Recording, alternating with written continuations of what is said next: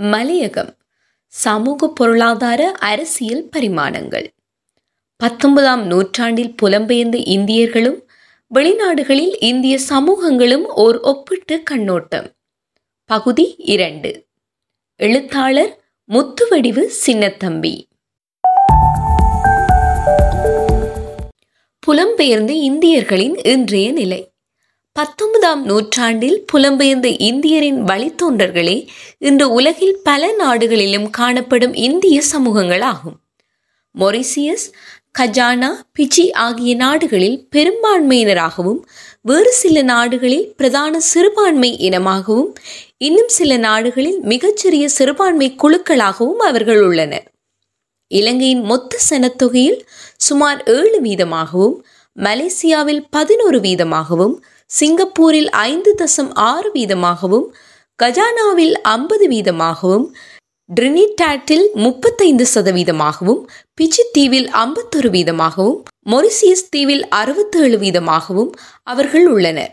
தென்னாப்பிரிக்காவில் அவர்களது எண்ணிக்கை மொத்த சனத்தொகையில் மூன்று வீதத்துக்கும் குறைவாகவும் கிழக்காப்பிரிக்க நாடுகளில் எட்டு வீதமாகவும் உள்ளது. இந்தியர் வாழுகின்ற பல நாடுகள் பன்மைத்தன்மை வாய்ந்த சமூகங்களை கொண்ட நாடுகளாக புளூரலிஸ்ட் கண்ட்ரீஸ் உள்ளன. பன்மைத்தன்மை கொண்ட சமூகம் என்பது ஒரு அரசியல் அலகுக்குள்ளேயே இரண்டு அல்லது இரண்டிற்கு மேற்பட்ட சமூகங்கள் ஒன்றாக ஆனால் ஒன்றுடன் ஒன்று கலவாமல் வாழும் நிலை என கூறப்படுகின்றது. இந்தியர்கள் இன்று நான்கு விதமான பன்மை சமூகங்களில் வாழுகின்றனர். ஒன்று இரு கலாச்சார நாடுகள் மொரிசியஸ் பிஜி கஜானா போன்றன. இரண்டு ஆசிய பெரும்பான்மை சமூகங்கள் இலங்கை பர்மா மலேசியா போன்றன. மூன்று ஆபிரிக்க பெரும்பான்மை சமூகங்கள். கென்யா உகண்டா தன்சானியா செம்பியா போன்றன.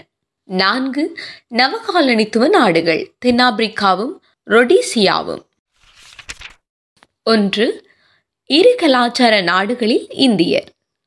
மொரிசியஸ் பிஜி கஜானா போன்ற இரு கலாச்சார நாடுகளில் இந்தியர் மிகப்பெரிய தேசிய இனமாக இருந்த பொழுதும் அவர்களது எண்ணிக்கைக்கேற்ற அரசியல் சக்தி அற்றவர்களாக வாழுகின்றனர். மொரிசியஸினது சனத்தொகை ஐரோப்பியர் இந்தியர் ஆப்பிரிக்கர் சீனர் ஆகியோருடன் உள்ளூர் கலப்பு இன மக்களை கொண்டதாகவும் இங்கே எல்லா சமூகங்களுமே ஒன்றுடன் ஒன்று கலந்து விட்டதால் இந்தியர் இப்பொழுது ஒரு தனிப்பட்ட இனமாக இல்லை. இந்திய கலாச்சாரம் மொரிசிய கலப்பு கலாச்சாரத்துடன் கலந்து படிப்படியாக தனது தனித்துவத்தை இழந்து வருகிறது. உண்மையில் மொரிசியஸ் ஒரு குடியேறியோர் தீவாகும். போத்துக்கேயர் முதன் முதலாக அங்கு அடியெடுத்து வைத்தபோது அங்கு மனித குடியிருப்புகள் எதுவுமே இருக்கவில்லை. ஆயிரத்து எண்ணூற்று முப்பத்து நான்குக்கும் ஆயிரத்து தொள்ளாயிரத்து இருபத்தி ரெண்டிற்கும் இடையே இந்தியர் அங்கு சென்று குடியேறினர். பொருளாதார ரீதியாக இந்தியர்களது செல்வாக்கு குறைவாகவே உள்ளது. சாகுபடிக்குட்பட்ட காணிகளில் சுமார் ஐம்பத்தி ரெண்டு வீதம் மட்டுமே அவர்களது கட்டுப்பாட்டின் கீழ் உள்ளது. எனினும் தமது பெரும்பான்மை காரணமாக அவர்கள் அரசியலில் ஓரளவு செல்வாக்கு கொண்டிருந்தனர். மொரிசிய இந்தியர் தாம் எதிர்நோக்கும் பிரச்சினைகள் தமது பொதுவான புறநோக்கு என்பவற்றில் ஏனைய நாட்டு இந்தியர் என்றும் வேறுபடுகின்றனர். முதலாவதாக இந்தியர் அங்கு ஒரு தனிப்பட்ட இனமாக இராது. நாட்டினது பல்லின அமைப்பின் ஒரு அங்கமாக மாறிவிட்டனர். இரண்டாவதாக அவர்கள் ஒரு சிறுபான்மையினர் ஆகாது பெரும்பான்மையினராக உள்ளனர். மூன்றாவதாக அவர்கள் மொரிசியர்களாகவே மாறிவிட்டனர். ஆயிரத்து தொள்ளாயிரத்து எண்பத்தோராம் ஆண்டு அறுநூற்று முப்பத்தாறாயிரமாக இருந்த பிஜிய சனத்தொகையில் முன்னூற்று இருபதாயிரம் பேர் இந்தியராக இருந்தனர். பிஜிய சுதேசிய மக்களும் இந்தியரும் வேறுபட்ட மொழி மதம் கலாச்சாரம் என்பவற்றை கொண்டவர்கள் ஆவர். இந்தியர்கள் இந்துக்களாகவோ முஸ்லிம்களாகவோ இருக்க பிஜியர்கள் கிறிஸ்தவர்களாகவே இருக்கின்றனர். ஆரம்பத்தில் கல்கத்தாவிலிருந்தே பெரும்பாலான இந்தியர் அங்கு சென்றனர். இந்த நூற்றாண்டின் ஆரம்பம் முதலே தமிழ் தொழிலாளர் அங்கு செல்லத் தொடங்கினர். தமது சொந்த செலவிலேயே அங்கு சென்ற பஞ்சாபியர் விவசாயிகளாகவும் குஜராத்தியர் வர்த்தகர்களாகவும் மாறினர். இந்தியர் தமது பெரும்பான்மைக்கேற்ற செல்வாக்கை கொண்டிருக்கவில்லை. நாட்டினது காணிகளில் மூன்றில் இரண்டு பங்கு பிச்சியருக்கே சொந்தமாகவிருக்க இந்தியர் அவர்களிடமிருந்து அக்காணிகளை குத்தகைக்கு பெற்று விவசாயம் செய்து வருகின்றனர். ஆயிரத்து தொள்ளாயிரத்து முப்பதாம் ஆண்டுகளில் ஆரம்ப குத்தகை காலம் தொண்ணூறு வருடங்கள் முடிவுற்ற பொழுது பிச்சியர்கள் அதனை புதுப்பிக்க தயக்கம் காட்டியதோடு சில இந்தியர் தமது காணிகள் நின்று வெளியேற்றவும் பட்டனர். எனினும் ஆயிரத்தி தொள்ளாயிரத்து நாற்பத்தி இரண்டில் உருவாக்கப்பட்ட உள்நாட்டு காணிகள் நம்பிக்கை சபை இதில் இணக்கப்பாட்டை கொண்டு வர முயன்றது. பிஜிய தலைவர்கள் எப்பொழுதுமே இந்தியர்களுக்கு சலுகைகள் வழங்குவதற்கு தமது மக்களை வலியுறுத்தி வந்துள்ளனர். இதற்கு பிரதி உபகாரமாக இந்தியர் ஆயிரத்து தொள்ளாயிரத்து அறுபத்தைந்தாம் ஆண்டு லண்டனில் நடைபெற்ற அரசியல் திட்டம் தொடர்பான மாநாட்டில் காணி பிரச்சினையை எழுப்பாதிருக்க இணங்கினர். இந்தியரும் ஐரோப்பியரும் வைத்தியம் சட்டம் வர்த்தகம் போன்ற துறைகளில் உயர்மட்டத்தை அடைந்துள்ளனர் அதேவேளையில் பிஜியரும் அரசாங்க சேவை ஆசிரிய சேவை மத குருத்துவம் போன்ற துறைகளில் முன்னேறி பலர் இன்று மத்திய வகுப்பு அந்தஸ்தை மட்டிப்பிடித்துள்ளனர். மேற்கிந்திய தீவுகளின் சனத்தொகை கஜானா டிரினிடேட் சூரினாம் ஆகிய நாடுகளிலேயே செறிந்து காணப்படுகின்றது. ஆயிரத்து தொள்ளாயிரத்து நாற்பத்தாறில் கஜானாவின் மொத்த சனத்தொகையில் இந்திய நாற்பத்தி மூன்று தசம் ஐந்து வீதமாகவும் ட்ரினிடாட்டில் முப்பத்தைந்து தசம் ஒரு வீதமாகவும் சூரினாமில் நாற்பத்தாறு வீதமாகவும் இருந்தனர். இந்தியரின் வருகை ஆரம்பத்தில் அடிமைத்தலை நின்றும் விடுதலை பெற்றிருந்த ஆப்பிரிக்க மக்களின் எதிர்ப்பிற்குள்ளானது. இந்திய தொழிலாளரின் வருகையினால் தமது வேதன கோரிக்கைகள் தோட்ட முதலாளிமார்களினால் தட்டி கழிக்கப்படக்கூடும் என்பதே இதற்கான காரணமாக இருந்தது.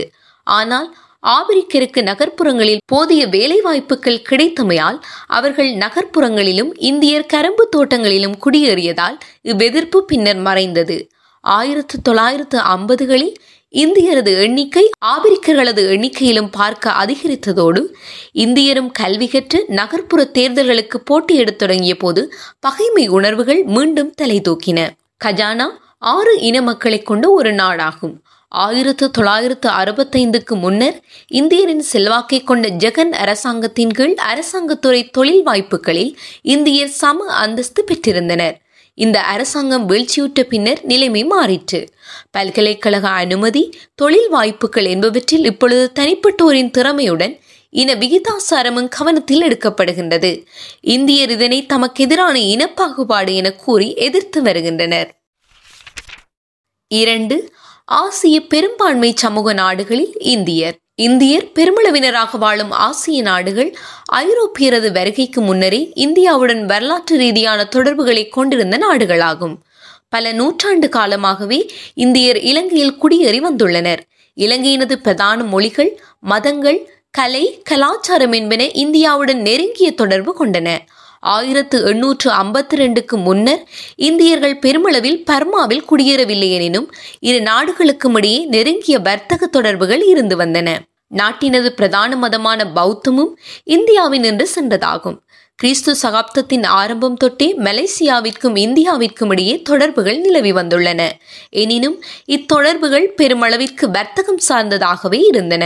இலங்கையில் இந்திய சமூகமானது இன்று சுமார் பத்து லட்சம் பேர்களை கொண்டதாக உள்ளது. ஆயிரத்து தொள்ளாயிரத்து நாற்பத்தாறில் மொத்த சனத்தொகையில் பதினொன்று தசம் ஏழு வீதமாக இருந்த இவர்களின் பங்கு ஸ்ரீமா சாஸ்திரி ஒப்பந்தத்தின் கீழ் பலர் தாயகம் திரும்பியதால் ஆயிரத்து தொள்ளாயிரத்து எண்பத்தோராம் ஆண்டு ஐந்து வீதமாக குறைந்தது. மிக அண்மைய கால கணக்கெடுப்பில் இது மேலும் வீழ்ச்சியடைந்துள்ளதாக தெரிகின்றது. எனினும் இந்தியர்களின் எண்ணிக்கையில் ஏற்பட்ட உண்மையான வீழ்ச்சியை இது காட்டவில்லை. இலங்கை குடியுரிமை பெற்ற பலர் தம்மை இலங்கை தமிழர் என குடித்தொகை கணக்கெடுப்பில் பகிர்ந்து கொள்வதாலேயே உத்தியோகபூர்வ புள்ளி விவரங்களில் மேற்படி வீழ்ச்சி காணப்படுகின்றது. இதேவேளையில் குடித்தொகை மதிப்பீட்டில் இலங்கை தமிழரது விகிதாசார பங்கு கணிசமாக அதிகரித்துள்ளமை இதனை தெளிவுபடுத்துகின்றது. எண்பது வீதத்துக்கும் அதிகமான இந்தியர் தமிழர்கள் மத்திய ஊவா சப்ரகமுவ மாகாணங்களில் அமைந்துள்ள பெருந்தோட்டங்களிலேயே சிரிந்து வாழுகின்றனர்.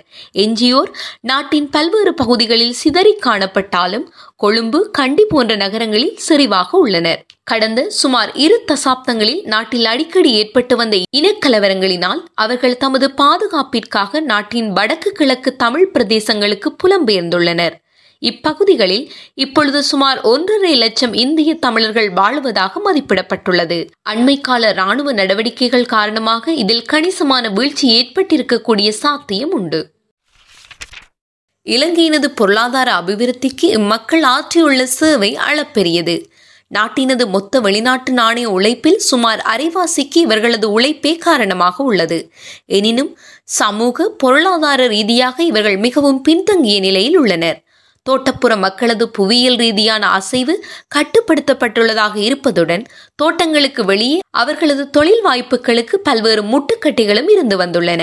இவ்வித தடைகளுக்கு மத்தியிலும் ஒரு சிலர் தமது கல்வி முயற்சியாண்மை வினைத்திறன் என்பன காரணமாக தோட்டங்களை விட்டு வெளியேறி ஏனைய துறைகளில் தொழில் வாய்ப்பு பெற்றனர். ஒரு சிலர் சட்டம் மருத்துவம் கணக்கியல் போன்ற துறைகளிலும் பயிற்சி பெற்று வெளியேறினர். இச்சிறு குழுவினரது வளர்ச்சியும் அபிவிருத்தியும் இச்சமூகத்தின் மீது சாதகமான தாக்கத்தினை ஏற்படுத்தவும் தொடங்கிற்று. ஆனால் ஆயிரத்து தொள்ளாயிரத்து எழுபத்தேழு முதல் ஏற்பட்டு வந்த இனக்கலவரங்களினால் இவர்கள் மீண்டும் தோட்டப்புறங்களுக்கு திரும்ப வேண்டிய நிலை ஏற்பட்டுள்ளது.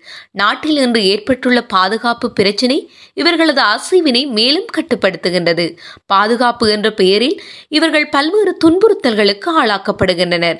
தோட்டங்களில் தொழில் வாய்ப்புகள் பெருகாத நிலையில் வெளியிடங்களில் அவர்கள் தொழில் வாய்ப்பினை பெறுவதும் தடைப்படுவதால் அவர்களது பொருளாதார நிலை மோசமாக பாதிப்படைந்து வருகின்றது. மலேசியா பல்லின சமூகத்துக்கு ஒரு சிறந்த உதாரணமாகும். அங்குள்ள இந்தியர் இந்திய சுதேசிய இனத்தைச் சேர்ந்தவர்கள் என மலேசிய அரசாங்கத்தினால் வகைப்படுத்தப்பட்டுள்ளனர். சுமார் பதினைந்து லட்சம் எண்ணிக்கையான மலேசிய இந்தியர் சிலாங்கூர் பெராக் ஜொஹோர் பினாங்கு கெடா ஆகிய மேற்கு மலேசிய பிரதேசங்களில் செறிவாக வாழ்கின்றனர். இவர்களில் சுமார் எண்பது வீதமானோர் தமிழரும் பத்து தொடக்கம் பதினோரு வீதமானோர் மலையாளிகளும் தெலுங்கரும் ஆவார். பிரித்தானிய ஆட்சியின் கீழ் அரசாங்கத்தில் மலாயருக்கு விசேட சலுகைகள் இருந்தன. மலேசிய தீபகற்பத்துக்கு வெளியிலிருந்து வந்த சமூகங்களுக்கு குறைந்த அந்தஸ்தே வழங்கப்பட்டிருந்ததால் அவர்களுக்கு அரசாங்க பாதுகாப்பும் கவனிப்பும் குறைவாகவே இருந்தன. அரசியல் தாபனங்கள் இதனை தொடர்ந்தும் நிலைக்கு வைத்துள்ளன. ஆயிரத்து தொள்ளாயிரத்து நாற்பத்தெட்டாம் ஆண்டு மலாயர் அல்லாதோருக்கு குடியுரிமை வழங்கப்பட்ட போதும் அது மலாய இனத்தினருக்கு போன்று தன்னியல்பானதாக இருக்கவில்லை. இவ்வித பாகுபாட்டை எதிர்ப்பதில் சீனரும் இந்தியரும் ஒன்றுபட்ட போதும் இந்த ஒற்றுமை நெடுங்காலம் நீடிக்கவில்லை. இனங்களுக்கிடையே காணப்படும் பரஸ்பர சந்தேக உணர்வுகள் இன ரீதியான அரசியல் அமைப்புகளை அங்கு உருவாக்கியுள்ளன. அரசாங்க நிர்வாகத் துறைகளிலும் சேவைகளிலும் மலாயர் கட்டுப்பாட்டை ஏற்படுத்தியுள்ளனர். மலேசியர் அரசியல் திட்டம் மலாயருக்கு பல விசேட சலுகைகளை வழங்குகின்றது. ஒன்று நிர்வாக சேவையில் கணிசமான பங்கு எழுபத்தைந்து வீதம் மலாயருக்கு ஒதுக்கப்பட்டுள்ளது. இரண்டு காணி பங்கீடு குறிப்பிட்ட சில தொழில்களுக்கும் வர்த்தகத்திற்குமான அனுமதி பத்திரங்கள் வழங்கல். உதாரணம் போக்குவரத்து. போன்றவற்றில் மலாயருக்கு விசேட சலுகைகள் உண்டு. மலாயருக்கு வழங்கப்பட்டுள்ள இவ்வித சலுகைகள் இந்தியரின் வருமானம் தொழில் வாய்ப்பு என்பவற்றை பாதித்துள்ளன. ஆயிரத்து தொள்ளாயிரத்து எழுபத்தொன்றில் அறிமுகம் செய்யப்பட்ட புதிய பொருளாதார கொள்கை இந்தியரை பெரிதும் பாதித்தது. மலாயரனது பொருளாதார நிலையினை உயர்த்தும் நோக்கத்தினை கொண்டிருந்த இக்கொள்கை இதற்கென ஒரு சூத்திரத்தையும் முன்வைத்தது. இதுவரை காலமும் கம்பெனிகளின் பங்கு முதலில் மூன்று வீதத்திற்கும் குறைவாக இருந்த மலாயரது பங்கினை ஆயிரத்து தொள்ளாயிரத்து தொண்ணூறு அளவில் முப்பது வீதமாக உயர்த்தவும் ரப்பர் உற்பத்தியில் மூன்றில் இரண்டு பங்கை சிற்றுடைமைகளுக்கு மாற்றவும் அது முயன்றது. இக்கொள்கை ஆரம்பிக்கப்பட்டது முதல் தேசிய செல்வத்தில் இந்தியரின் பங்கு வீழ்ச்சியடைய தொடங்கிற்று. இந்தியரிடையே காணியில்லா பிரச்சனையும் அதிகரித்து வருகின்றது. எனவே மலேசியாவில் இந்தியர் வீழ்ச்சியடைந்து வரும் ஒரு சமூகமாக மாறி வருகின்றனர். இரண்டாவது போர்க்காலம் வரையும் மலேசிய இந்தியர்கள் அரசியலில் அதிகம் ஆர்வம் காட்டவில்லை. அவர்கள் மொழி கல்வித்தகமைகள் பொருளாதார வளம் போன்ற அடிப்படைகளில் பிரிவுபட்ட ஒரு சமூகமாக இருந்து வந்தனர். இந்திய விடுதலை சங்கத்தை அமைப்பதன் மூலம் அவர்கள் அரசியலில் காலடி வைத்தனர். ஆயிரத்து தொள்ளாயிரத்து நாற்பத்தாறில் மலேசிய இந்திய காங்கிரஸ் அமைக்கப்பட்ட போதும் ரப்பர் தோட்ட தொழிலாளரை அதில் இணைத்துக் கொள்வதில் சில பிரச்சனைகள் தோன்றின. காங்கிரஸ் தலைவர்கள் வட இந்தியராகவும் தோட்ட தொழிலாளர் தென்னிந்தியராகவும் இருந்ததுமே இதற்கு முக்கியமான காரணமாகும். எனினும் மலேசிய காங்கிரஸ் கட்சி ஐக்கிய மலாய தேசிய அமைப்புடனும் மலேசிய அமைப்புடனும் கூட்டுச் சேருவதன் மூலம் அரசியல் செல்வாக்கை தேடிக்கொண்டது. எனவே தோட்ட தொழிலாளர் அக்கட்சிக்கு ஆதரவளிக்க முன்வந்தனர். இன்று மலேசிய இந்திய காங்கிரசும் தோட்ட தொழிலாளர் தேசிய சங்கமும் இந்தியரின் அரசியல் பொருளாதாரம் என்பவற்றில் பாதுகாவலராக விளங்குகின்றன. பர்மிய இந்தியரை பற்றி எழுதிய சக்கரவர்த்தி தனது நூலில் பர்மாவில் வாழ்ந்து கஷ்டப்பட்டு உழைத்து அந்நாட்டிலிருந்து அபிவிருத்திக்கு பெரும் பங்கினை அளித்த ஒரு சமூகம் இறுதியாக தனது வீடுகளையும் தொழில்களையும் விட்டு துரத்தி அடிக்கப்பட்ட ஒரு சோகமான கதையென அவர்களது வரலாற்றை பற்றி குறிப்பிடுகிறார். பர்மா இந்தியாவுடன் இணைக்கப்பட்ட பின்னர் அந்நாட்டினது பொருளாதாரம் துரித வளர்ச்சி கண்டது. இந்திய மூலதனம் மனித வலு பொருட்கள் என்பவற்றின் கட்டிட்ட பாய்ச்சலின் காரணமாகவே இவ்வளர்ச்சி ஏற்பட்டது. எனினும் இந்தியர்கள் கட்டுப்பாடின்றி நாட்டுக்குள் நுழைவதையும் முக்கிய துறைமுகங்களிலும் கைத்தொழில் மையங்களிலும் செறிந்து வாழ்வதையும் பர்மியர்கள் விரும்பவில்லை. கட்டுப்பாடுகளின்றி இந்தியர் அங்கு குடியேற விடப்பட்டமை பர்மியர்களிடையே கடும் அதிருப்தியை ஏற்படுத்தியது மட்டுமன்றி அவ்வாறு குடியேறிய இந்தியர்களிடையே வறுமையையும் வேலையின்மையும் அது தோற்றுவித்தது. இருந்தும் கூட இவ்வித குடியேற்றத்தை நிறுத்தவோ வேலையின்றி இருப்போரை இந்தியாவிற்கு திருப்பி அனுப்பவோ எவ்வித முயற்சிகளும் மேற்கொள்ளப்படவில்லை. ஆயிரத்து தொள்ளாயிரத்து முப்பத்தெட்டாம் ஆண்டு இன கலவரங்களுக்கும் இந்தியர் பெருமளவில் நாட்டை விட்டு வெளியேறுவதற்கும் இதுவே காரணமாயிற்று. எனவே பர்மிய இந்தியரது தலைவிதி தவறான குடிவரவு கொள்கையின் ஒரு விளைவாகும். மூன்று ஆபிரிக்க பெரும்பான்மை சமூகங்கள். கிழக்காபிரிக்காவின் நான்கு நாடுகளான கென்யா தன்சானியா உகண்டா சென்சிபார் என்பவற்றில் ஆயிரத்து தொள்ளாயிரத்து ஐம்பத்தி நாலில் சுமார் இருநூற்று தொன்னூற்றையாயிரம் இந்தியர்கள் வாழ்ந்தனர். எனினும் கடந்த மூன்று தசாப்தங்களில் அவர்களது எண்ணிக்கையில் பெரும் வீழ்ச்சி ஏற்பட்டுள்ளது. சுமார் நூற்று ஐம்பதாயிரம் பேர் மட்டுமே கெனியா நூறாயிரம் தன்சானியா ஐம்பதாயிரம் உகண்டா ஐம்பது அங்கேஞ்சியுள்ளனர் இந்நாடுகளின் மொத்த சனத்தொகை பதினெட்டு தசம் மூன்று மில்லியனாக இருப்பதால் இந்தியர் ஒரு மிகச்சிறிய சிறுபான்மையினமாகவே உள்ளனர். Nairobi Mombasa Dar es Salaam Zanzibar போன்ற வர்த்தக மையங்களிலேயே இந்தியர்கள் செறிந்து வாழுகின்றனர். இரண்டாயிரம் ஆண்டுகளாகவே கிழக்கு ஆப்பிரிக்காவில் குடியேற்றங்களை அமைத்து வாழ்ந்து வந்துள்ள போதும் அவர்கள் பெரும்பாலும் கரையோர பிரதேசங்களிலேயே வாழ்ந்தனர். இப்பிரதேசம் பிரித்தானிய நிர்வாகத்தின் கீழ் கொண்டுவரப்பட்ட பின்னரே அவர்கள் உட்பிரதேசங்களுக்கு முன்னேறினர். பிரித்தானியர் பெருமளவு இந்திய தொழிலாளர்களை அங்கு கொண்டு சென்ற போதும் ஒப்பந்த கால முடிவில் அவர்கள் தாயகம் திரும்பினர். அங்கிருந்த இந்திய படைகளும் ஆயிரத்து தொள்ளாயிரத்து பதினேழாம் ஆண்டு பின்வாங்கப்பட்டன. இந்தியர்கள் பெருமளவு காணிகளை கொள்வனவு செய்யாததால் இந்திய நிலச்சுவாந்தர் வகுப்பு ஒன்றும் அங்கு உருவாகவில்லை. எனினும் நகர்ப்புற சொத்துக்களின் நீண்டகால குத்தகை மீது அவர்கள் பெருமளவு முதலீடு செய்தனர். பொருட்களின் விநியோகத்தின் மீது அவர்கள் ஆதிக்கம் கொண்டிருந்ததோடு உயர்மட்ட மனித வளத்தையும் அவர்களை நிரம்பல் செய்தனர். நான்கு நவகாலனித்துவ நாடுகள். தென்னாப்பிரிக்காவில் இந்தியர் கருப்பு வெள்ளை இனத்தவர்களே ஒரு இடைநிலை இனமாக உள்ளனர். வெள்ளை இன குடியேற்றவாதிகள் அவர்களை அங்கு அழைத்ததோடு விரும்பினால் நிரந்தரமாக குடியேறவும் தூண்டினர். ஆனால் அவர்கள் அங்கு குடியேற முயன்றபோது அவர்களுக்கு எதிராக பல சட்ட ரீதியான கட்டுப்பாடுகளை விதித்தனர். எனவே இந்தியர் வெள்ளையின ஆதிக்கத்துக்கு எதிராக ஒத்துழையாமை இயக்கத்தை ஆரம்பித்தனர். இது சட்ட மறுப்பு எதிர்ப்பு கூட்டங்கள் வேலை நிறுத்தங்கள் சத்தியாக்கிரகம் போன்ற பல்வேறு வடிவங்களை எடுத்தது. இவற்றினூடாக சில நிவாரணங்களை அவர்கள் பெறக்கூடியதாக இருந்தது.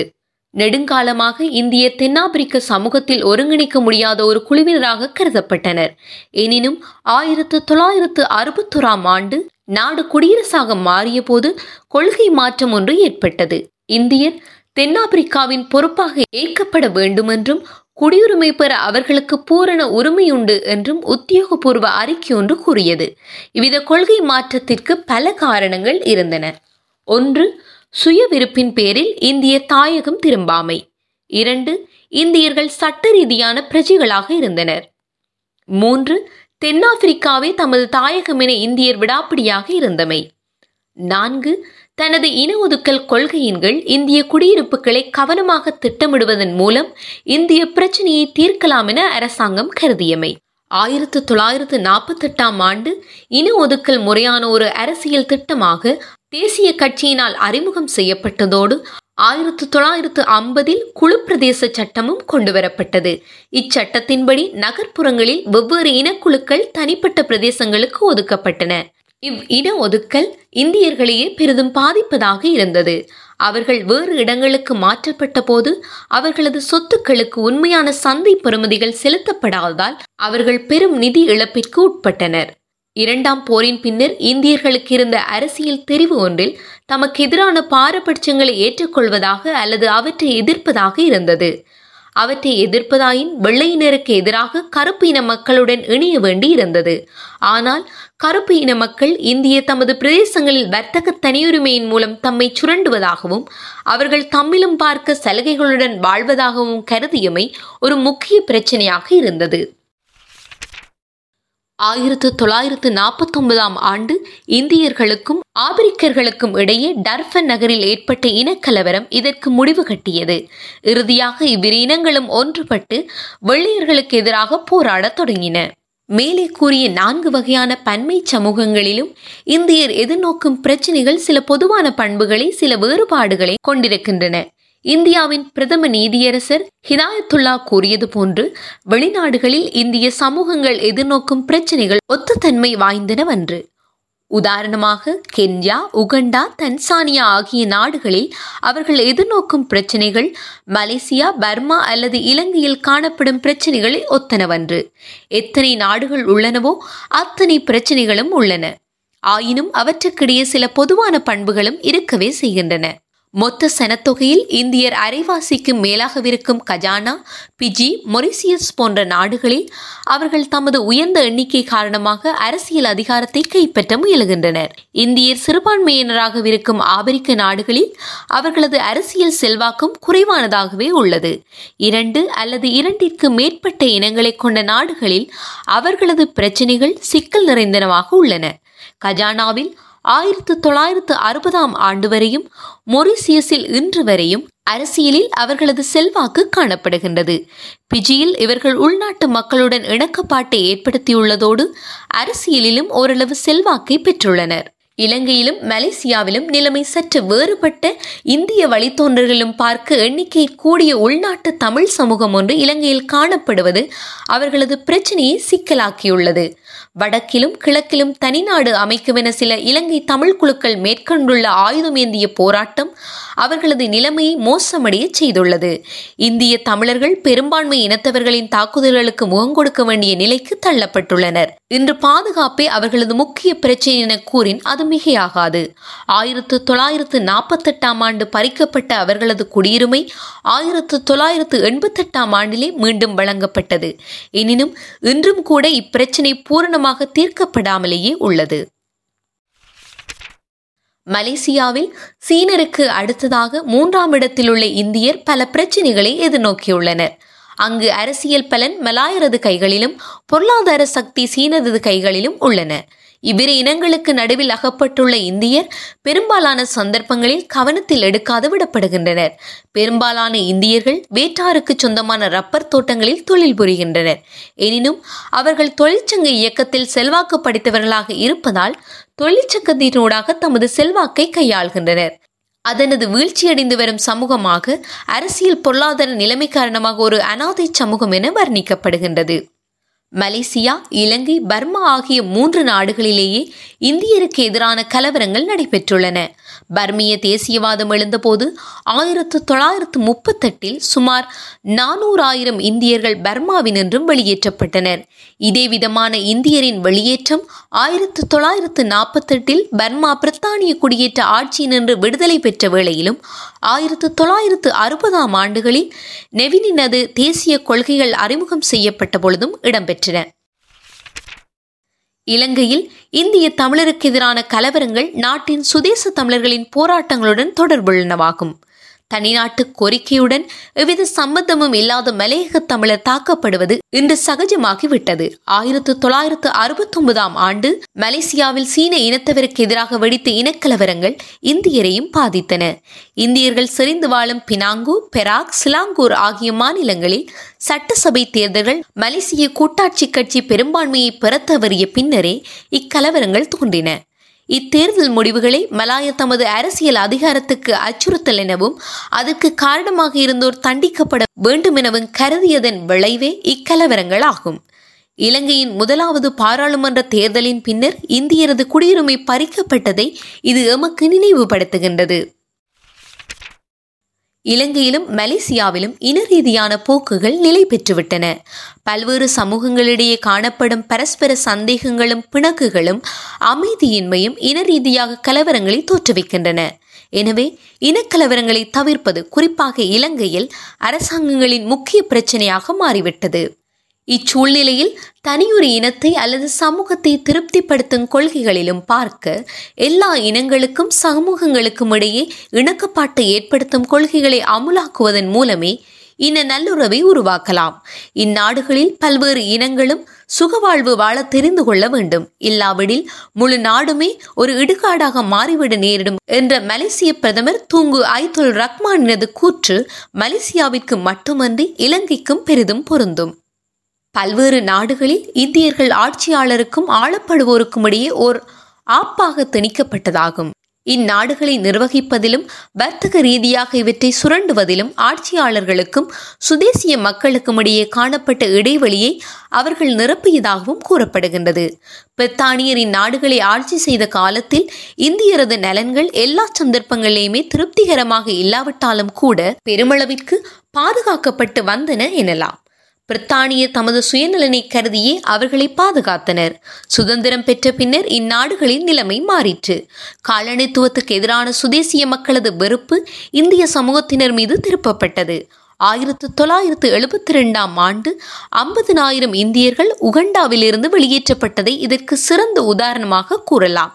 இந்நாடுகள் பலவற்றில் இன்று இந்தியர் அரசியல் ரீதியாக சேற்றரன் அற்றோராகவும் சமூக ரீதியாக தனிமைப்படுத்தப்பட்டோராகவும் வாழ்ந்து வருகின்றனர். பிஜி மொரிசியஸ் கஜானா போன்ற நாடுகளில் இந்தியரின் நிலைமை வேறு சில நாடுகளில் போன்று மோசமானதாக இல்லை. இம்மூன்று நாடுகளிலுமே இந்தியர் அந்நாட்டு சமூகங்களின் ஓர் அங்கமாக ஏற்றுக்கொள்ளப்பட்டனர். மேலும் பல்வேறு வழிகளில் தமது தனித்துவத்தை ஓரளவு பேணியும் வருகின்றனர்.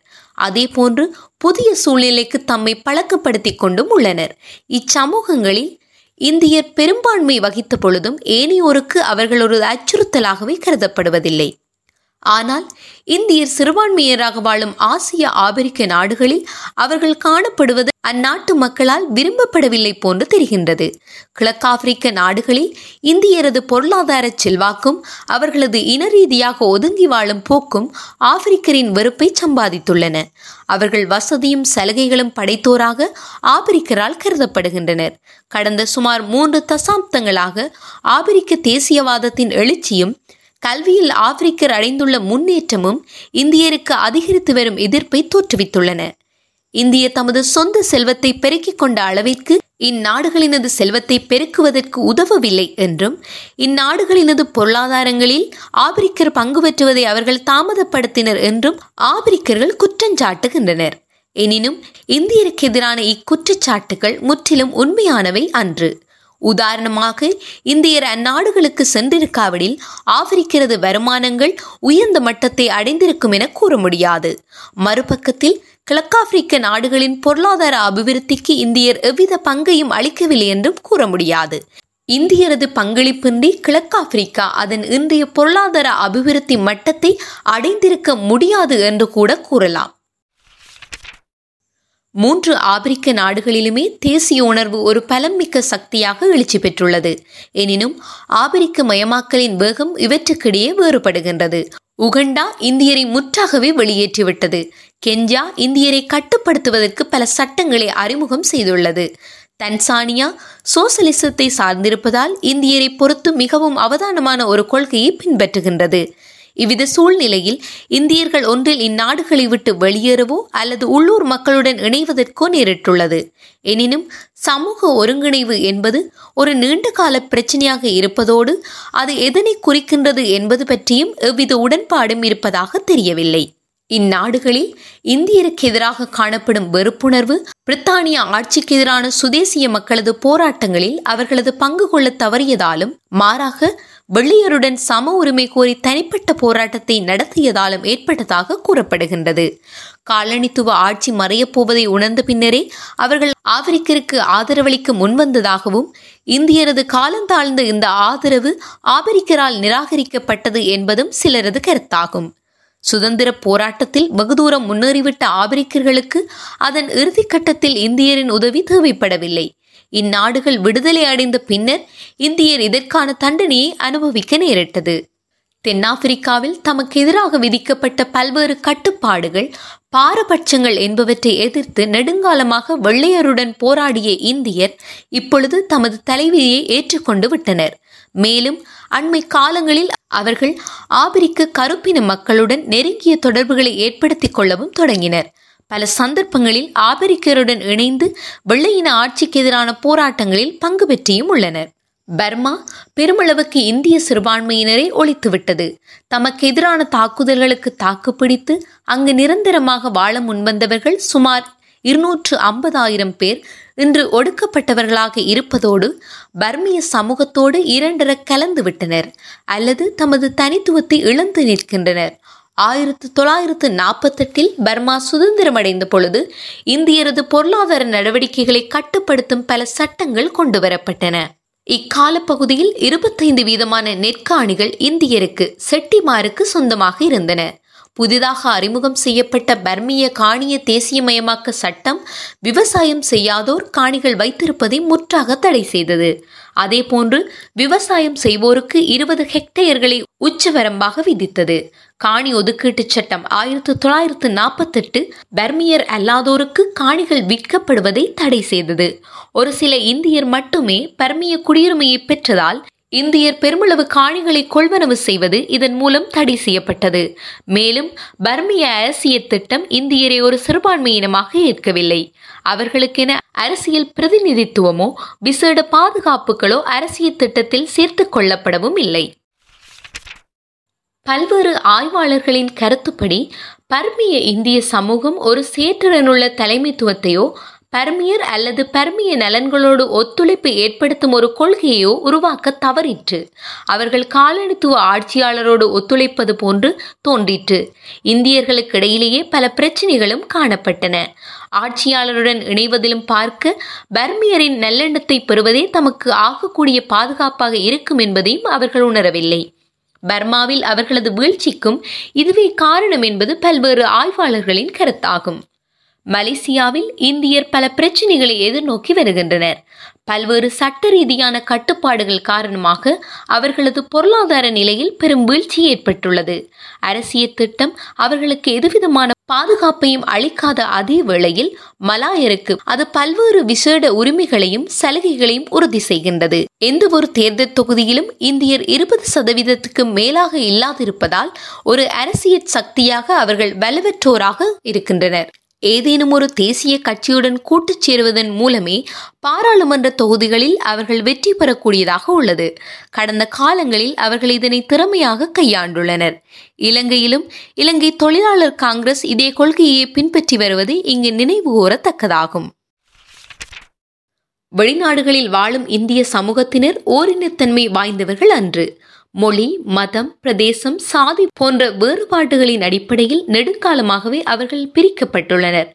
உதாரணமாக மலேசியாவில் பெருந்தோட்ட தொழிலாளர் ஏனைய இந்திய சமூகங்களில் நின்றும் ஒதுக்கப்பட்டிருப்பதோடு அவர்களது நலன்களும் தொழில் திணைக்களத்தினாலேயே கவனிக்கப்பட்டு வந்தன. இலங்கையிலும் ஏறக்குறைய இதே நிலையே காணப்பட்டது எனலாம்.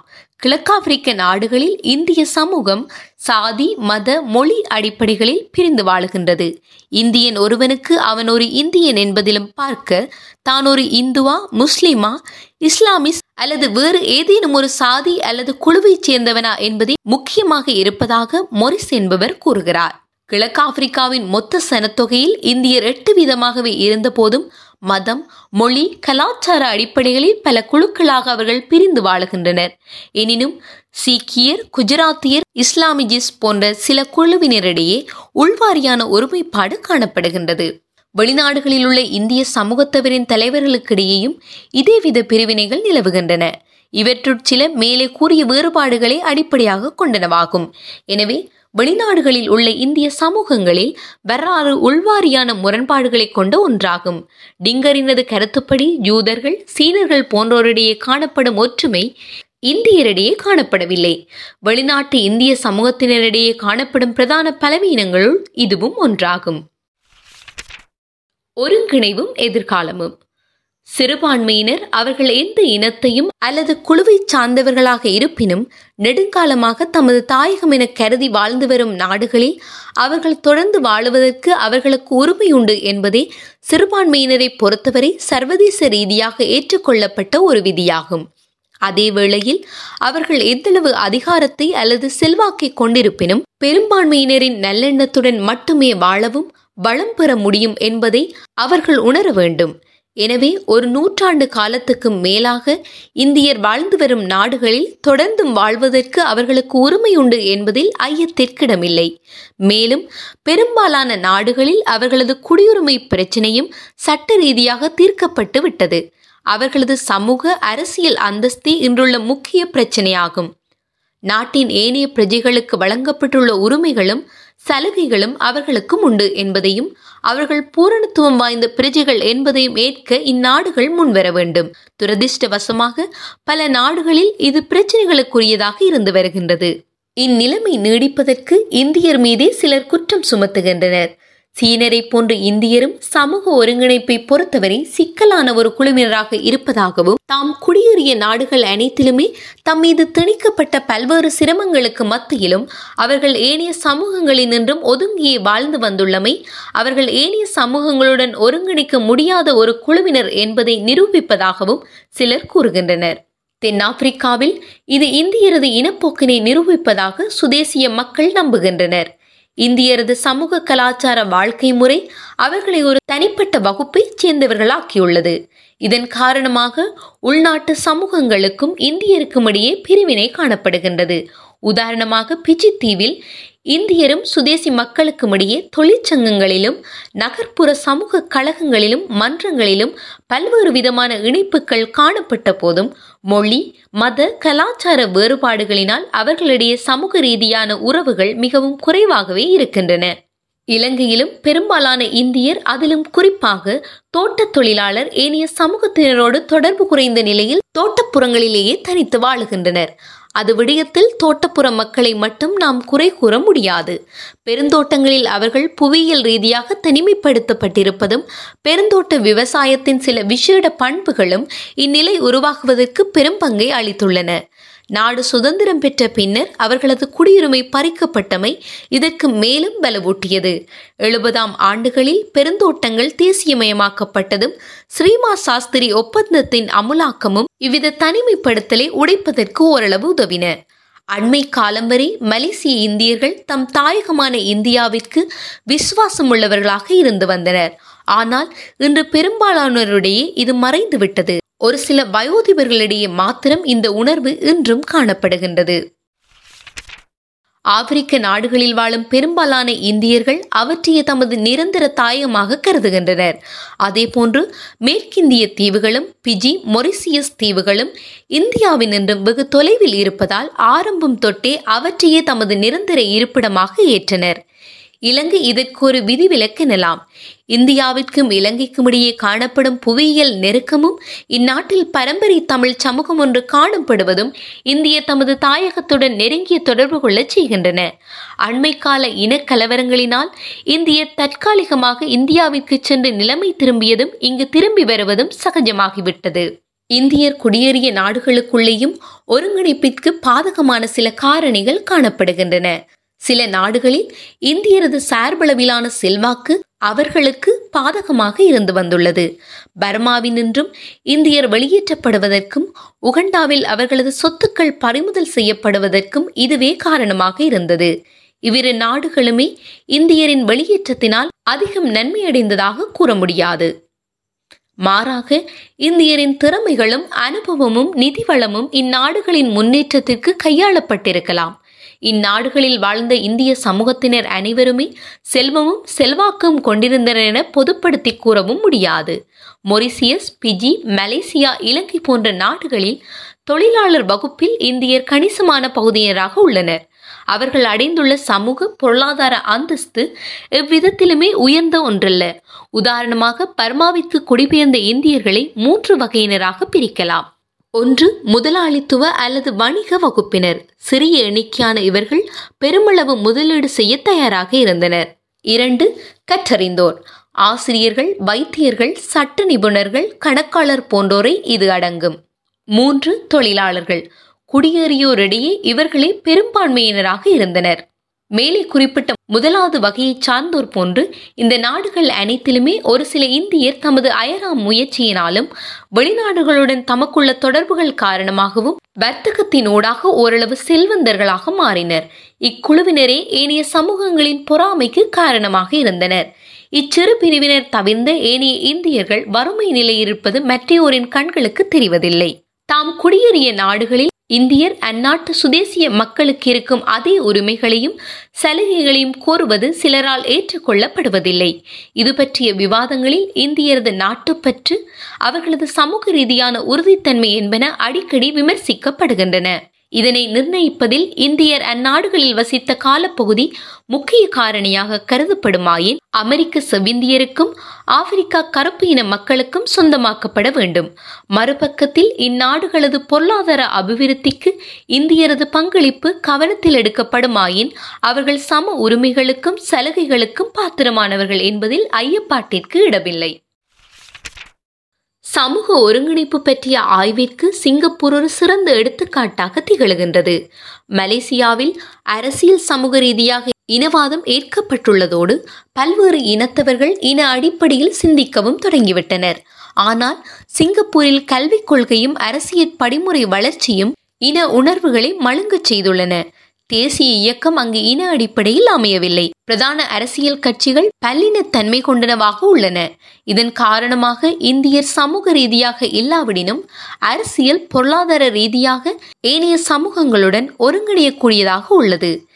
இலங்கை மலேசியா தென்னாப்பிரிக்கா போன்ற நாடுகளில் அரசியலில் இனவாதம் காணப்படுவதால் இவ்வித ஒருங்கிணைப்பு சாத்தியமாகவில்லை. மொரிசியஸ் இனங்களுக்கிடையே முரண்பாடுகளோ சச்சரவுகளோ மிக குறைவாகும். பிஜி தீவிலும் அதிக முரண்பாடுகளின்றி இந்தியர் வாழக்கூடியதாக இருந்தது. எனினும் இலங்கையிலும் மலேசியாவிலும் போன்றே பிஜி தீவிலும் பிஜி அரசியல் கட்சிகளும் இடையே ஏற்பட்டுள்ள பிணக்குகளும் போட்டியும் அங்கு இனவாதத்தை தூண்டியுள்ளன. உதாரணமாக ஆயிரத்தி தொள்ளாயிரத்து எழுபத்தேழில் இந்தியரை பெரும்பான்மையாக கொண்ட இந்திய தேசிய சமஷ்டி கட்சி பிஜியரை பெரும்பான்மையாக கொண்ட கூட்டாட்சி கட்சியை பிஜிய கட்சிகளுக்கிடையே காணப்பட்ட போட்டி காரணமாக சிறியதொரு வித்தியாசத்தில் தோற்கடித்ததுடன் புதிய அரசாங்கத்தையும் அமைத்தது. ஆனால் பிரதமருக்கு எதிராக கொண்டுவரப்பட்ட நம்பிக்கையில்லா தீர்மானம் காரணமாக அரசாங்கம் தோல்வியடைந்து புதிய தேர்தல் நடைபெற்றது. இதில் பிஜிய கூட்டாட்சி கட்சி வெற்றியீட்டிய சந்தர்ப்பத்தில் இங்கு இனக்கலவரம் வெடித்தது. இந்தியர்கள் வாழும் வெளிநாடுகளில் இன்று காணப்படும் முக்கிய பிரச்சினை இந்நாடுகளின் சமூக கலாச்சார அமைப்புகளுக்குள் இந்தியரை ஒருங்கிணைய செய்வதே ஆகும். இந்தியர் தமது கலாச்சாரங்களோடு ஒன்றிணைய வேண்டுமென உள்ளூர் மக்கள் எதிர்பார்க்கின்றனர். ஆனால் இந்தியரோ தமது கலாச்சார தரித்துவத்தை தொடர்ந்து பேணுவதற்கு முயலுகின்றனர். தேசிய ஒருங்கிணைப்பிற்கு இவ்வித பிரச்சனைகள் காணப்படும் சூழ்நிலைகளில் பொதுவாக மூன்று விதமான தீர்வுகள் முன்வைக்கப்படுகின்றன. பூரணமான ஒருங்கிணைவு கலாச்சார பன்மைத்தன்மை ஒன்றுடன் ஒன்று சங்கமமாகுதல் என்பன இம்மூன்றும் ஆகும். இவற்றில் மூன்றாவது பல்வேறு சமூகங்கள் ஒன்றோடொன்று சங்கமமாகுவதன் மூலம் புதியதொரு கலாச்சாரம் உருவாகுவதை குறிக்கும். இது அவ்வாறு சங்கமமாகும் கலாச்சாரங்களினது பல்வேறு அம்சங்களை தன்னகத்தை கொண்டதாகவும் அதே வேளையில் எந்த ஒரு தனிப்பட்ட கலாச்சாரத்தையும் சாராததாகவும் இருக்கும். இந்நாடுகளை பொறுத்தவரை பல்வேறு சமூகங்களின் பூரணமான இணைவே சிறந்த தீர்வாக இருந்த பொழுதும் தமது மொழி மதம் என்பவற்றுடன் இறுக பிணைக்கப்பட்டுள்ள இந்தியர் இதனை ஏற்பதில்லை. இந்தியர் குடியேறியுள்ள நாடுகளில் மூன்றாவது வகை தீர்வு சாத்தியமானதன்று. எனவே ஒவ்வொரு சமூகமும் தனது தனிப்பட்ட இன அடையாளத்தை பாதுகாத்துக் கொள்ளக்கூடிய கலாச்சார பன்மைத்தன்மையே சாத்தியமானதும் ஏற்கக்கூடியதுமான தீர்வாகும். சமூக ஒருங்கிணைவு பற்றி ஆராய்ந்த சிலர் பல்லினத்தன்மை வாய்ந்த சமூகங்களுக்கும் பன்மைத்தன்மை வாய்ந்த சமூகங்களுக்கும் இடையே வேறுபாடு காட்டுகின்றனர். பல்வேறு கலாச்சாரங்களுக்கு இடையிலான ஒருங்கிணைவானது உள்ளூர் மட்டங்களிலோ தேசிய மட்டத்தாலோ ஏற்படுகின்றது. என்பதே இவற்றுக்கிடையிலான முக்கிய வேறுபாடாகும். பல்லினத்தன்மை வாய்ந்த சமூகங்களில் சமூகங்களுக்கிடையிலான ஒருங்கிணைவு பாடசாலை வணக்கத்தலங்கள் போன்ற உள்ளூர் தாபனங்களின் மட்டத்தில் ஏற்படும். எனவே தேசிய மட்டத்தில் அரசியல் தாபனங்களில் ஒவ்வொரு இனத்திற்கும் தனிப்பட்ட பிரதிநிதித்துவத்தை இது தேவையற்றதாக்கும். இதன்படி பன்மை சமூகங்கள் ஒருங்கிணைவதற்கு முன்னர் பல்லின சமூகங்களாக தம்மை மாற்றி அமைத்துக் கொள்ள வேண்டியது அவசியம். இம்மாற்றத்தை எவ்வாறு ஏற்படுத்தலாம் என்பது ஆய்வுக்குரிய ஒரு விடயமாகும். சமூக ஒருங்கிணைவிற்கு சிங்கப்பூர் ஒரு சிறந்த எடுத்துக்காட்டாகும் என்பது ஏற்கனவே கூறப்பட்டுள்ளது. பல்வேறு சமூகங்கள் அங்கு அரசியல் பொருளாதார அமைப்புகளில் ஒருங்கிணைந்து செயற்படுவதோடு பிரதான அரசியல் கட்சிகள் பல்லினத்தன்மை கொண்டனவாக இருக்கின்றன. இன ரீதியான உணர்வுகளும் இன ரீதியான பதட்ட நிலைகளும் இங்கு மிக மிக குறைவாகும். கடந்த சுமார் மூன்று அல்லது நான்கு தசாப்தங்களில் இந்நாடு அடைந்துள்ள குறிப்பிடத்தக்க அபிவிருத்தி இனங்களுக்கிடையிலான சமரச வாழ்வின் ஒரு பிரதிபலிப்பே என கூறின் அது மிகையாகாது. எனினும் இந்தியர் குடியேறியுள்ள ஏனைய நாடுகளில் உள்ள சமூகங்கள் சிங்கப்பூரோடு ஒப்பீட்டு ரீதியில் நீண்ட வரலாற்றையும் கலாச்சாரத்தையும் கொண்டனவாக இருக்க சிங்கப்பூரில் எல்லா சமூகங்களுமே வந்தேறு குடிகளாக இருப்பதால் இங்கு இன ரீதியான பிரச்சனைகள் குறைவாக இருப்பதாக சிலர் கூறுகின்றனர். இக்கூற்றில் ஓரளவு உண்மை இருந்தாலும் கூட சிங்கப்பூரினது அனுபவத்தினின்றும் ஏனைய நாடுகள் கற்றுக்கொள்ளக்கூடிய படிப்பினைகள் பல உள்ளன என்பதை எவரும் மறுக்கவோ மறைக்கவோ முடியாது. சுமார் ஒரு நூற்றாண்டு காலத்துக்கு முன்னர் அயனவலய நாடுகளிலும் உப அயனவலய நாடுகளிலும் பிரித்தானிய தொழில் வர்த்தகம் என்பவற்றின் கேள்வியை பூர்த்தி செய்யும் வகையில் இந்திய குடிபெயர்வுகள் அதிலும் குறிப்பாக தொழிலாளர் வகுப்பினரின் குடிபெயர்வுகள் இடம்பெற்றன. இவ்வாறு குடிபெயர்ந்தோர் வெளிநாடுகளிலேயே அனுபவித்து வரும் பிரச்சினைகள் பலவற்றிற்கு பெருந்தோட்ட விவசாயத்தில் பிரித்தானியர் கையாண்ட முதலாளித்துவ முறைகளும் தொழிலாளர் தொடர்பாக அவர்கள் பின்பற்றிய கொள்கைகளுமே காரணம் எனலாம். பெருந்தோட்ட விவசாயத்துக்கு மலிவானதும் அடங்கி நடப்பதுமான ஊழியமே தேவையானதாக இருந்தது. பிரித்தானிய காலனித்துவ கொள்கைகளினால் மந்த நிலை அடைந்திருந்த அல்லது வறுமை நிலைக்கு தள்ளப்பட்ட பிரதேசங்களில் இருந்து வினித்திறனற்ற பெருமளவு தொழிலாளரை இறக்குமதி செய்வதன் மூலம் தொழிலாளர் தட்டுப்பாட்டிற்கு தீர்வு காணப்பட்டது. இவ்வாறு குடிபெயர்ந்து சென்றோரின் சமூக பொருளாதார நிலை இந்திய கிராமங்களில் காணப்பட்ட நிலைமைகளிலும் பார்க்க அதிகம் வேறுபட்டதாக இருக்கவில்லை. நசுக்கப்பட்டதும் மனிதாபிமற்றதுமான சூழ்நிலைகளில் இவர்கள் வாழ நேர்ந்ததோடு பல்வேறு வித சுரண்டல்களுக்கும் உட்படுத்தப்பட்டனர். தாய்நாட்டில் வறுமையின் பிடிக்குட்பட்டிருந்த அவர்கள் தாம் குடியேறிய நாடுகளில் முதலாளித்துவ சக்திகளின் பிடிக்குட்பட்டனர். அவர்களது கல்வி புறக்கணிக்கப்பட்டது. தமது பாடசாலைகளை தாமே உருவாக்கிக் கொள்ள வேண்டிய அவல நிலைக்கோ ஏனையோரிலும் பார்க்க தமது கல்விக்கு கூடிய கட்டணங்களை செலுத்த வேண்டிய கட்டாயத்திற்கோ தள்ளப்பட்டனர். உதாரணமாக பிஜி தீவுகளில் இந்திய தாமாகவே பாடசாலைகளை அமைக்க வேண்டியிருந்ததோடு ஆசிரியர்களையும் பராமரிக்க வேண்டி இருந்தது பிஜியருக்கு மட்டுமே அரசாங்க பாடசாலைகள் இருந்தன. இன்று இந்நாடுகளில் அவர்களது கல்வி நிலை மிக மோசமாக உள்ளமைக்கு இதுவே ஆரம்ப காரணமாகும். கல்வியறிவின்மை அவர்களது சமூக மேம்பாட்டிற்கும் முன்னேற்றத்திற்கும் என்று மிக பெரும் தடைக்கல்லாக உள்ளது. வர்த்தகம் அரசாங்க நிர்வாகத்துறை நிபுணத்துவ தொழில்கள் என்பவற்றில் முன்னேறி மத்திய வகுப்பு அந்தஸ்தை அடைந்த ஒரு சிறிய அளவிலான இந்தியர் சுதேசிய மக்களின் பொறாமைக்கு இலக்காயினர். அதேவேளையில் துறைமுகங்களிலும் பெருந்தோட்டங்களிலும் வேறு தொழில்களிலும் வியர்வை சிந்தி உழைத்து இந்நாடுகளின் செல்வத்தை பெருக்கிய பெரும்பான்மை இந்தியர்கள் ஏனைய சமூகங்களினால் ஒன்றில் மறைக்கப்பட்டனர் அல்லது வெறுக்கப்பட்டனர். இந்தியர்களை தம்மை சுரண்ட வந்த இடைத்தரகர்களாகவும் ஊடுருவற்காரர்களாகவும் அவர்கள் கருதினர். பிரித்தானிய ஆட்சியாளரால் இந்தியர்கள் ஈவிரக்கமின்றி சுரண்டப்பட்டமை ஆபிரிக்கரினதும் பர்மியரினதும் மலாயரினதும் ஏன் இலங்கையினரது கவனத்தையும் கூட ஈர்க்க தவறியது? இந்தியர்கள் தாம் வாழும் நாடுகளில் சட்டபூர்வமான ஒரு சமூக அரசியல் குழுவாக ஏற்கப்பட வேண்டும் என விரும்புகின்றனர்.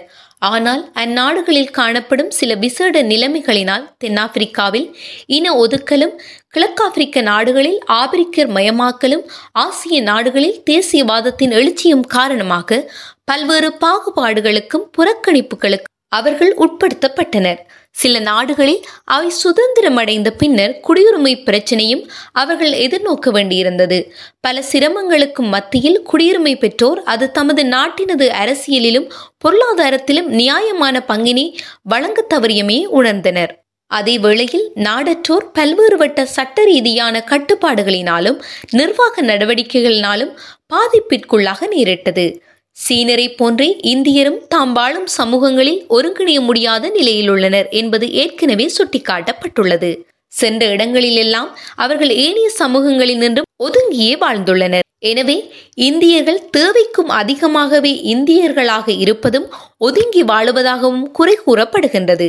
அப்பிரச்சனையை தீர்ப்பதற்கு இந்தியர்களிடையே மனமாற்றம் ஏற்பட வேண்டும் என்றும் தாம் வாழும் நாடுகளின் சமூகங்களுடன் சேர்ந்து வாழ்வதா அல்லது தொடர்ந்தும் புதியவர்களாகவே அந்நாடுகளில் வாழ்வதா என்பதை அவர்களை நிர்ணயிக்க வேண்டும் என்றும் கூறப்படுகின்றது.